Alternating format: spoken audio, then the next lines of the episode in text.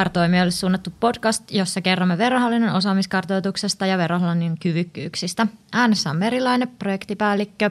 Ja HR-erityisasiantuntija Maiju Lovio ja me ollaan verohallinnosta tosiaan. Ja rennosti jutustellen verohallintoa esimerkkinä käyttäen kerrotaan omiin kokemuksiin perustuen tästä osaamiskartoituksesta ja kyvykkyyksistä. Joo, kerrotko Maiju vielä vähän tähän alkuun verohallinnon strategiset mitat? Joo. Meitähän on yli 5000 ihmistä tällä hetkellä. Prosessiorganisaatio online toimintaa on yli 50 paikkakunnalla. Eli aika, aika isolla mennään. Uh, Mutta mennään tuohon osaamiskartoitukseen saman tien. Meri, kertoisit sä, että mikä oli tämä lähtötilanne meillä, kun, kun osaamiskartoitusta lähdettiin tekemään? Joo, meillä tosiaan oli vahvat isot yksiköt, joilla oli omia osaamiskartoituksia ja niitä osaamiskartoituksia tehtiin aika lailla eri tarkoituksia varten. Lähinnä, että mitä osaamista eläköityy tai käytettiin kehityskeskusteluissa tai koulutustarinan suunnitteluun, rekrytointitarpeisiin ja, ja sitten resurssisuunnittelun tueksi.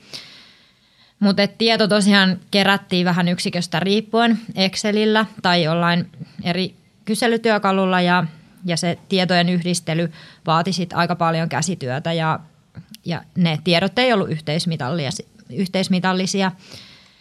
Tieto ei myöskään ollut reaaliaikaista ja siinä pitkälti on ollut taustalla ajatus, että se on niin HR varten tehty se osaamistiedon kerääminen, jotta voidaan järjestää koulutusta – ja, ja osin myös sitten osaamistieto oli irrallaan näistä tehtäväkartoituksista, että, että osaaminen ja sitten se taas, että kuinka moni tekee sitä tiettyä työtä ja millä osaamisella, niin eivät ehkä kohdannut aina.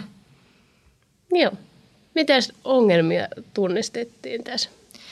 No joo, tosiaan on tunnistettu, että tarvitaan ihan verohallintotasolla yhdenmukaista osaamistietoa, että ei riitä, että yksiköillä on se oma näkemys – ja paljon nyt on tätä tiedolla johtamista, niin sen tueksi tarvitaan reaaliaikaista valididataa. Ja yksi keskeinen huomio on se, että tarvitaan tätä tietoa enemmän niin prosessia ja organisaation tarpeet varten, ei niinkään HR varten. Ja osaamistiedon ja suoriutumistiedon ja resurssitiedon yhdistely olisi tärkeää, että ne ei ole niin kuin irrallaan, vaan se on yksi kokonaisuus.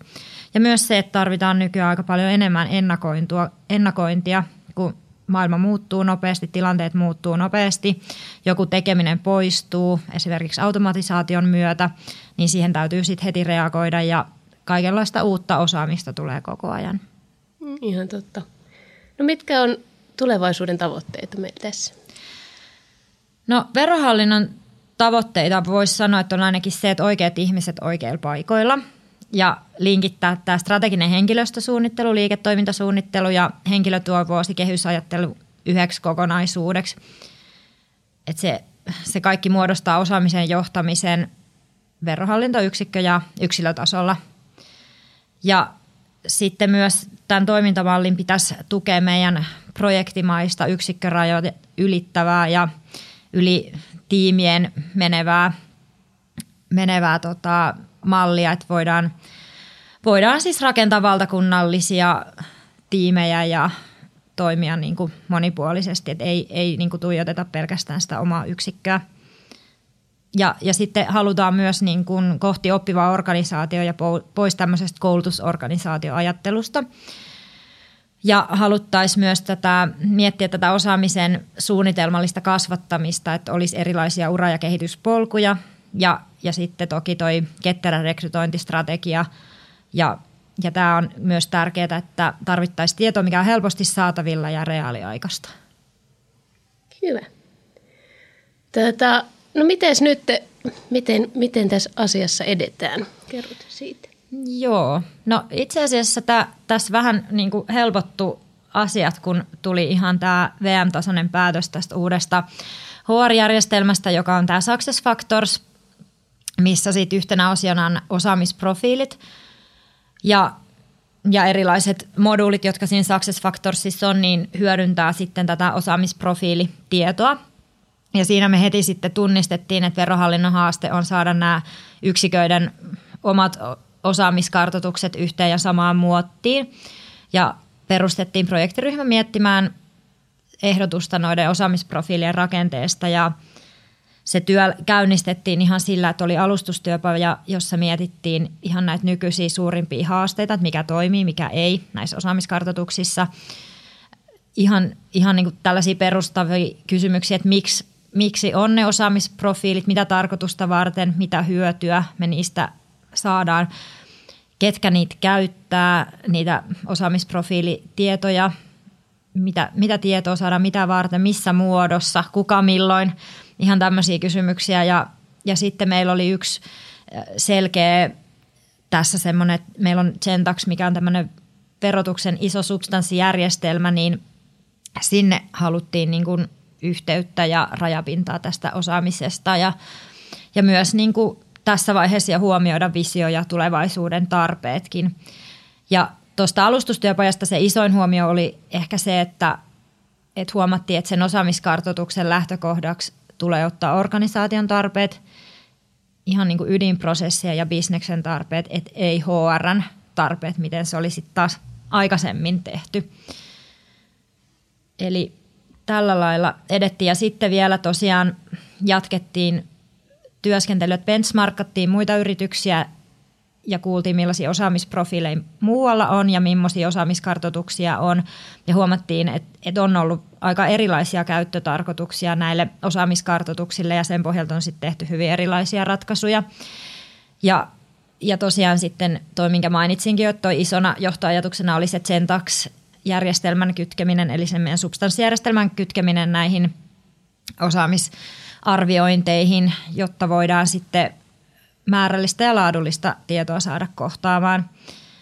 Ja t- kuvattiin edelleen sitä tahtotilaa, että mitä me halutaan niiltä osaamiskartoituksilta ja sitä ihannetilaa, ihan kohderyhmät ja käyttötarpeet huomioiden. Ja sitten tämä tahtotila demottiin sinne Success Factors-järjestelmään ja huomattiin, että se järjestelmä aika lailla sitten taipui siihen meidän tahtotilaan, että ei jouduttu hirveästi tekemään kompromisseja.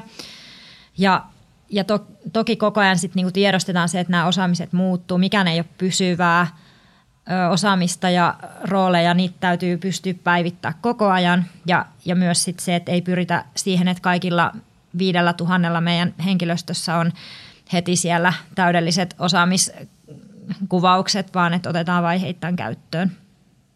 Joo. No aina pitää listata tärkeimmät opit, mitkä ne on ollut tähän asti. No joo, ihan, niin kuin, ihan ykkösenä on tämä, että täytyy olla se selkeä näkemys siitä organisaation tahtotilasta, että kenen tarpeet priorisoidaan. Muuten tästä tulee semmoinen toiveiden tynnyri ja kaikki eri tahot haluaa kaikkea ja sitten ne osaamiskartoitukset yritetään saada palvelemaan vaikka mitä ja sitten sieltä häviää se punainen lanka. Et se kannattaa miettiä ja siihen kannattaa käyttää aikaa. Ja sitten myös yksi tärkeä on, että mennään se käyttötarkoitus edellä, että ei ajatella sitä järjestelmää heti siinä alkuvaiheessa, vaan että se tahtotila ja sitten katsotaan, että taipuuko se järjestelmä siihen. Ja sitten myös toi, että kannattaa benchmarkata, mutta et pitää muistaa, että se käyttötarkoitus on voinut olla siinä organisaatiossa eri, että et silloin se on eri lailla rakennettu se osaamisprofiilirakenne ja ne raportit. Ja, ja sitten tosiaan toi, että muiden ratkaisut ei välttämättä ole suoraan siirrettävissä omaan organisaatioon, eli takaisin lähtöruutuun yksi, eli, eli oltava selkeä näkemys siitä oman organisaation tahtotilasta. Ja tota, myös sit hyväksyy se, että se ensimmäinen versio osaamiskartoituksesta ei, ei ole se täydellinen, eikä se varmaan ole se lopullinen, vaan että sit kokemuksen ja käyttötarkoituksen myötä huomataan, että, että millainen sen pitäisi olla ja sitä voidaan sitten muokata. Ja myös just tämä, että uusia osaamisia tulee koko ajan, jotakin poistuu, että se ei edes ole semmoinen staattinen rakenne, eikä siihen tule pyrkiikään. Ja, ja, tota, ja sitten tuossa suunnitteluvaiheessa otetaan se raportointi jo heti mukaan, että millaista tietoa sieltä halutaan ulos ja kenelle ja, ja analyytikot mukaan siihen, siihen jo heti alkuvaiheessa. Ja sitten tosiaan toi, että paljon puhutaan HR-analytiikasta, mutta et eihän siihen päästä ennen kuin se data on semmoista, että mitä voidaan analysoida. Eli tässä me tiedostetaan se, että me ei vielä puhuta HR-analytiikasta, vaan siitä, että me saadaan data yhteen järjestelmään, niin seuraava askel on sitten se niin kuin itse sitten analy- analyysien tekeminen. Hyvä. Eli jos vedettäisiin yhteen nyt, että mitä, mitä pitää miettiä, kun osaamiskartoituksia lähtee tekemään, niin selkeät tavoitteet, se mihin osaamiskartoituksia käytetään organisaatiossa, käyttötarpeiden priorisointi, miten, milloin, miksi osaamiskartoitustietoa käytetään ja mihin kaikkeen sillä on yhteys. Onko näin? Joo. Ja tosiaan jos niinku pelottaa tuommoinen iso, iso loikka, että kuvittelee, että kaikki pitää olla heti valmiina, niin voi tosiaan lähteä pieni askelin liikkeelle, että yksi prosessi kerrallaan esimerkiksi hahmottaa, että mitä osaamisia siinä voisi olla ja kokeilla jollain pienemmällä porukalla. Hyvä, kuulostaa hyvältä. Okei, mutta kerroks sä Maiju nyt sitten noista meidän verohallinnon kyvykkyyksistä? Joo, eli meillä tosiaan, tosiaan tuota, lähdettiin pari vuotta sitten tällaista kyvykkyyspohjaa rakentamaan. Me haastateltiin henkilöstöasiakkaita, sidosryhmiä ja yhteistyökumppaneita liittyen siihen, että mitä, mitä osaamista tai mitä kyvykkyyttä me tarvitaan täällä, että me pystytään jatkossakin tekemään työmme yhtä hyvin. Ja tämän niin kuin kaiken kaikkiaan on sitä tulevaisuuden tarpeiden ennakointia, mutta kukaan meistä ei tiedä, mitä se tulevaisuuden työ tulee olemaan. Joten tuota, aika spekulatiivisella tasolla liikutaan, josta syystä myöskin tämä niin kuin kriittinen tarkastelu, niin kuin noissa osaamiskartoituksissakin, niin on, että nämä ei ole staattisia. Pitää koko ajan arvioida niitä, niitä tarkemmin.